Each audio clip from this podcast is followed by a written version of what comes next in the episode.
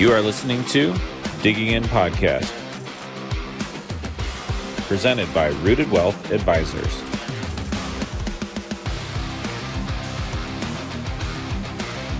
Hey, everybody, welcome into another episode of the Digging In podcast presented by Rooted Wealth Advisors. I'm your host, Kenjo Kelly, helping you get those questions answered to and through retirement. Today, we are joined by another new addition to the Rooted Wealth Advisors family. His name is Andrew Lee. He's got the best mustache in the office. He just turned 22, and he might be one of the brightest up and coming minds. Um, in our industry and definitely in our office here. Welcome, Andrew and Andrew's mustache to the program. How are we doing today? Glad to be here. Glad to be here. Uh, I mean, it's been a running joke, but you, you, the mustache looks good, man. The mustache looks good. Yes, you know, uh, don't have the best genetics hair wise, but uh, we do what we can. Hey, you're, you're working on it. It looks very handsome. You look very nice today. Got your pictures taken. We're excited to have you here, uh, part of the family here. Tell us a little bit about your journey and like what brought you to Rooted. Yeah, so uh, I was born and raised in Pontiac, Illinois. Uh, went to high school there. Uh, played sports, you know, regular kid stuff. Got into some trouble, all that jazz. Um, Not too much, just a little bit. Just a little bit. Okay. Just a little bit. Nothing serious. um, ended up going to Monmouth College. I swam there for two years. Uh, decided I had enough of that. Transferred to Illinois State University to further my education and uh, graduated with an economics degree. And somehow I found my way here. there you go. There you go. That's really cool. Econ and um, what else was there? Was another part of the major too, right? Uh, business admin minor. Bidmin, business admin, right? That's a lot to say. That's a lot to say. So, what is your position here, and what is what do you specialize in? So I'm a utility player here at Rooted. So do a little bit of everything where I can to help out. Um, been doing a lot of stuff for marketing, as you know, um, and slowly starting to dip my toes into operations in the back, um, dealing with some clients and some security benefits, things like that. So yeah, that's awesome. Um, I didn't think too many people's brain worked the same way Jackson's worked. I thought Jackson was kind of like a one of one when I met him. Like he had like the Matrix kind of running in his eyeballs and all that fun stuff. And I was like, and then when I met you, I was like, oh, there's another guy that's kind of like Jackson. Yeah, very yeah. bright, um, good with numbers, and and you love the like the data the numbers aspect, right? Yeah, yeah. I wouldn't uh, compare myself to Jackson quite yet. Very smart guy, but yeah, I've always uh, liked the numbers because, as they say, the data doesn't lie. So. And you've been very instrumental here in helping everybody kind of lay out their processes, and that's got to be. I'm sure some of it's been tedious, but I bet it's been at least a little eye opening to kind of getting a full view of like what uh, independent financial advisor's office looks like, how people inside of it operate, what their roles and responsibilities are. As kind of like your first position out of the gate, you basically get to shadow everybody and write down everything they do, like to help as we're growing and transitioning and training other new people.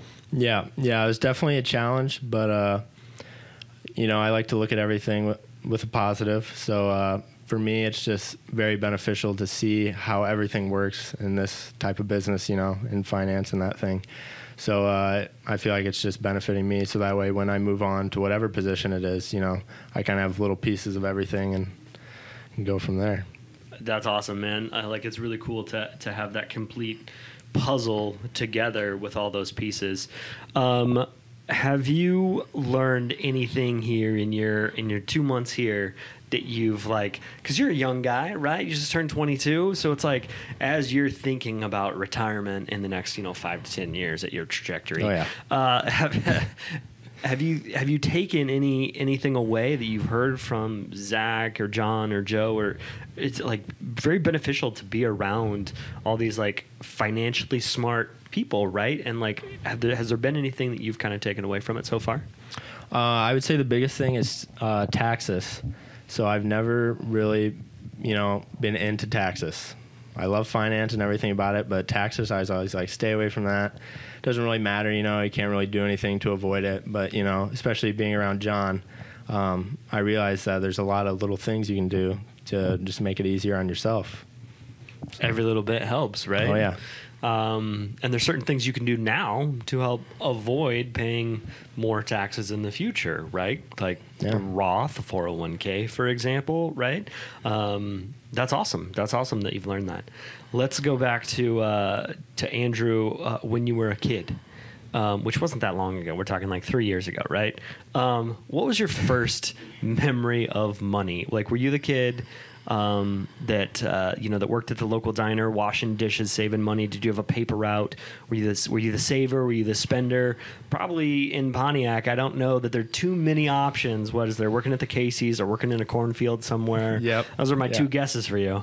Uh, yeah, that's about it. There's All right, little, all right. you know, a few more, but uh, hey, you can't complain. You know, being a farmer. Hey, there you go. No, no, absolutely no complaining there. I come from a, a ag family, so uh, I spent about a decade in, of my life working for my dad or his company in some capacity, like walking miles and miles endlessly in corn and soybeans and pollinating and doing stand counts and roguing and thinning and harvest hand harvesting corn. You ever hand harvested corn before? I have not. Takes a lot of work out of you. So, so I got nothing but love for farmers. So, what did you? What was your first memory of money? Yeah, so I grew up working at a trucking company that my grandpa started, um, and all I did was wash trucks as a kid. So really, my first memory was you know the allowance that you know most kids get, you know, Mhm. a little allowance, and uh, yeah, you know, it might be twenty bucks every two weeks or just something small like that. And uh, I will say, I quickly learned that you know you go and you blow that real quick, and then you're like, wait a minute, Mm-hmm. I need more. It goes out a lot faster than it comes in. Oh, yeah. right. That's what you learn as a kid. Oh yeah. So, what was what was Andrew blowing your truck washing money on? Uh, I was into the, uh, I guess they'd be model cars, so like late models. For any of you out there that are familiar with dirt track racing, uh, I would spend my money on you know little little dirt cars. Very cool. Very Yeah. cool. Everybody's got their own thing, right? Yeah. Like, a little niche. yeah, that's what makes the world go around, right? That's Yeah. pretty cool. That's pretty cool. So, so what was what was it that you learned specifically about money then? Uh, well, I learned that it goes out a lot quicker than it comes in, uh, but also that you know, it, if you want more, in a sense, you know, there there's a way to get more. You just got to work for it. You know, Mhm. it doesn't come easy. You know, no handouts in my family, at least. You know, so. Yeah. And so, what did you do to work more for it? I started washing more trucks and faster. there you go. You refined your process, right? Yeah. You got a little better at it. Yeah. Um, that's that's really cool. Um, so so what was? I mean, you're you're very early in starting out, like in your career path. Um, what, what do you think has been your your best financial decision to date? Oh boy. See, a lot of us old timers have been around long enough to make some big mistakes, right? Uh, we all have different stories of mistakes. I know John tells a story about him blowing a fairly large sum of money on clothes and a computer and stuff like that. And like, yeah, those might be some needs, but like they were excessive, right? Um, I've paid my fair share of stupid tax. I've not done my due diligence on cars when I bought them, and they broke two weeks later, and and there's some stupid tax along the way. So, have, have you paid any any stupid tax, so to speak? Um, Yes. To start off with, my best financial decision, I would say. Now this is going to sound really cheesy, but uh, I bought Benjamin Graham's book, uh, The Intelligent Investor. So, you know, I was watching a video when I was getting into finance and stuff, and this guy mentioned this book, how it's one of the greatest financial books, you know, ever written, and it's been revised by um, other people. But I bought that book, and I remember I took a $20 bill and I wrote on it, and I was like, "This is my f- my first investment for myself, like on myself. I'm Mhm. investing in myself." Yeah. And uh, so I read through the book, and uh, but I actually, what's interesting is I remember I went one time. I was like, "There's a twenty dollar bill in that book," because that was my placeholder. Mm. And I was like, "Uh, you know, I'm about to go grab it and go spend it on something. But then I Mhm. remember I wrote on it, and I read what I wrote, and I was like, Mm. nah, I can't do that. Right. So to me, and it's really eye opening even for yourself, you know, having something like that happen. But to me, that was definitely my best financial decision. And that's super smart too, because then you kind of have like a trigger to be like, oh, I've, I've written on this. Is this really what I want to do? Because I made a commitment to myself mm-hmm. at another time that I wouldn't. Right. Yeah. That's that's really cool. And I think for a lot of like young professionals like yourself, there's so much to be learned from investing in yourself and getting coaching and personal growth and development. I think I've I've been the benefactor of a lot of that over the years on different places I've I work. Um, there are some companies that I worked at didn't really care about personal development or whatever. It's like you show up, you do the job, you go home. Then there's other companies that really took it serious and they really wanted to help people grow. I got to sit in with like Andy Andrews, um, Bo Eason, Tony Robbins. Um, I got to you know rub shoulders with a lot of very influential coaches who spent their entire you know professional careers kind of building into other people. So absorbing that as much as you can, as fast as you can, while you're still young and you've got your whole career trajectory ahead of you, only sets you up for success, man. And uh, that's super cool to see. Uh, and you tossed in your best. You didn't give me your worst. You, you I- I you- can give you my worst. You didn't give me your worst. You gave me your best. So I want I want to hear the worst too. Well, are, are we trying to get a little controversial, or are we just? Oh, I'll leave that in your court. Well, I'll I'll start off with uh, kind of my worst and a little inside joke here. Um, so I went through a phase senior year of high school up into college, and you know I was you know wanted to be fashionable, Yeah. like anybody, but I would uh, I buy ripped jeans because that I thought was in at the time might not have ever been in. but uh, so I would say, you know, the worst financial decision is buying those ripped jeans because you know I'm paying for not even a whole jean. Not even a whole pair of pants. Yeah. And you paid more. And I paid more. Yeah, paid a premium. It is a little bit of an inside joke for those of you watching. We had a team dinner just a few weeks ago. Uh, the dress code was just casual, and most of us showed up in what we would pretty typically wear to work. Maybe some shorts and some polos and stuff like that. But Andrew did walk in with Not some this guy. some ripped jeans. To be fair, I think you just like got done fishing or something. Yeah. so yeah, I was running a little late. uh, yeah, so that's that's all right, man. Um, what where where do you just starting out like in your career path and all this stuff? Where do you find inspiration to really just to be your best self, to bring your A game every day?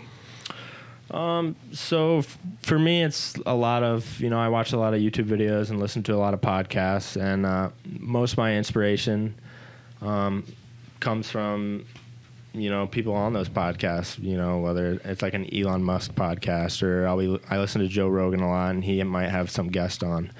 Uh, but just seeing these people do extraordinary things is inspirational for me because I think, well, why can't I do that? Why can't anybody not do that? You know, so.